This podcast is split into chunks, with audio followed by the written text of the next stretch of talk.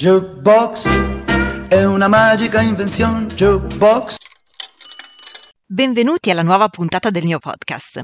Oggi viaggiamo nel passato e accompagniamo l'avventuroso Heinrich Schliemann alla scoperta di quella che probabilmente fu l'antica città di Troia, cantata da Omero M, sempre probabilmente. Ma come, mi chiederete? Perché metti tutti questi avverbi dubitanti? Scopriamolo insieme. Schliemann, innanzitutto, non era un archeologo. Non che ce ne fosse bisogno, visto che accedere agli scavi archeologici fino ai primi decenni del Novecento era permesso a tutti, senza regole.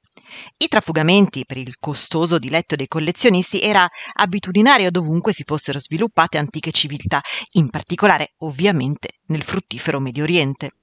Schliemann era un genio, però, con la capacità di apprendere lingue e testi di ogni genere in tempi straordinariamente brevi. Quindi, studiando l'Iliade con minuzia, aveva identificato l'antica Ilio, ossia Troia, nell'area turca di Istarlik, dove, in effetti, varie stratificazioni urbane offrivano reperti interessanti come quello che lui ritenne essere il tesoro del re Priamo, che sottrasse senza troppe cerimonie. Con il tempo emersero ben nove strati di edificazioni e gli archeologi veri in questo caso. Delle ricerche successive identificarono la Troia omerica con un certo grado di probabilità in un'area sottostante a quella pensata corretta da Schliemann, ma in sostanza confermando che il punto geografico strategico che domina lo stretto dei Dardanelli potesse in effetti essere quello giusto. I greci lo chiamavano Ellesponto. Dobbiamo però specificare che anche se questa zona ricca e ben collocata fu davvero abitata e ricostruita per migliaia di anni, non è mai stata trovata esplicita traccia scritta in alcun documento locale che confermi il nome della città. Anzi, molti ne associano la storia alle popolazioni ittite.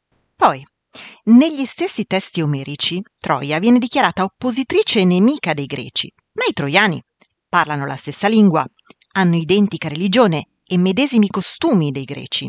Quindi non è chiaro come le due civiltà fossero estranee e straniere fra loro. Coloro che Omero definì Achei erano eredi degli antichi Micenei, quindi in tutto e per tutto simili alla civiltà sviluppatasi nello stretto dei Dardanelli, come i reperti archeologici dimostrano. Perché dunque ci basiamo soprattutto sui reperti? Perché non è possibile considerare Iliade e Odissea come testi puntualmente storici, ma piuttosto come raccolte poetiche, forse create da molti mani diverse, con note incoerenze all'interno e due contesti molto diversi fra loro. L'Iliade narra di un mondo antico e primitivo, in cui una serie di personaggi si avvicendano in storie poco legate fra loro, descrivendo battaglie e armi in quantità. L'Odissea invece racconta in modo molto più organico e colto le avventure di un solo uomo, che, lungi dal cercare la gloria sacrificando la famiglia, tema ricorrente nell'Iliade, vuole solo tornarci, evitando battaglie e simili cruente descrizioni. E cosa si vede se oggi si visita l'area archeologica? Al centro si erge l'Acropoli, ossia la cittadella rialzata, luogo dove si svolgevano i riti religiosi e governativi, protetto da mura, mentre la maggior parte degli abitanti risiedevano in abitazioni erette sul fianco della collina, protette anch'esse da un fossato e da altre mura, queste sì descritte da Omero. Troia viveva di commerci che gestiva tramite lo strategico porto sottostante, da cui si passava sia in direzione dell'Oriente che verso Occidente, gli archeologi hanno trovato resti di artigianato pregiato, in particolare manufatti realizzati in metallo o su stoffa. Infatti, i troiani padroneggiavano la tecnica di lavorazione dei molluschi con i quali si produceva la lussuosissima porpora. I reperti più noti, però, riguardano i cavalli, sia ossa che finimenti che oggettistica varia. Infatti, come ben narrato nell'Iliade, la zona era nota per allevamenti equini ed addestramento, che rendevano queste eleganti bestie ambite da molti eserciti. Per oggi le nostre storie di arte ed emozione finiscono qui.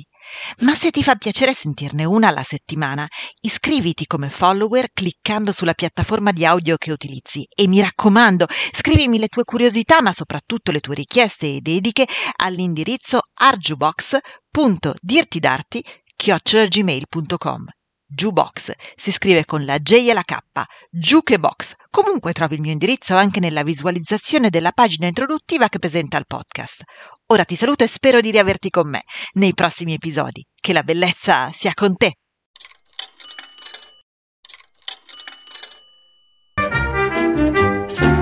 Jukebox è una magica invenzione. Jukebox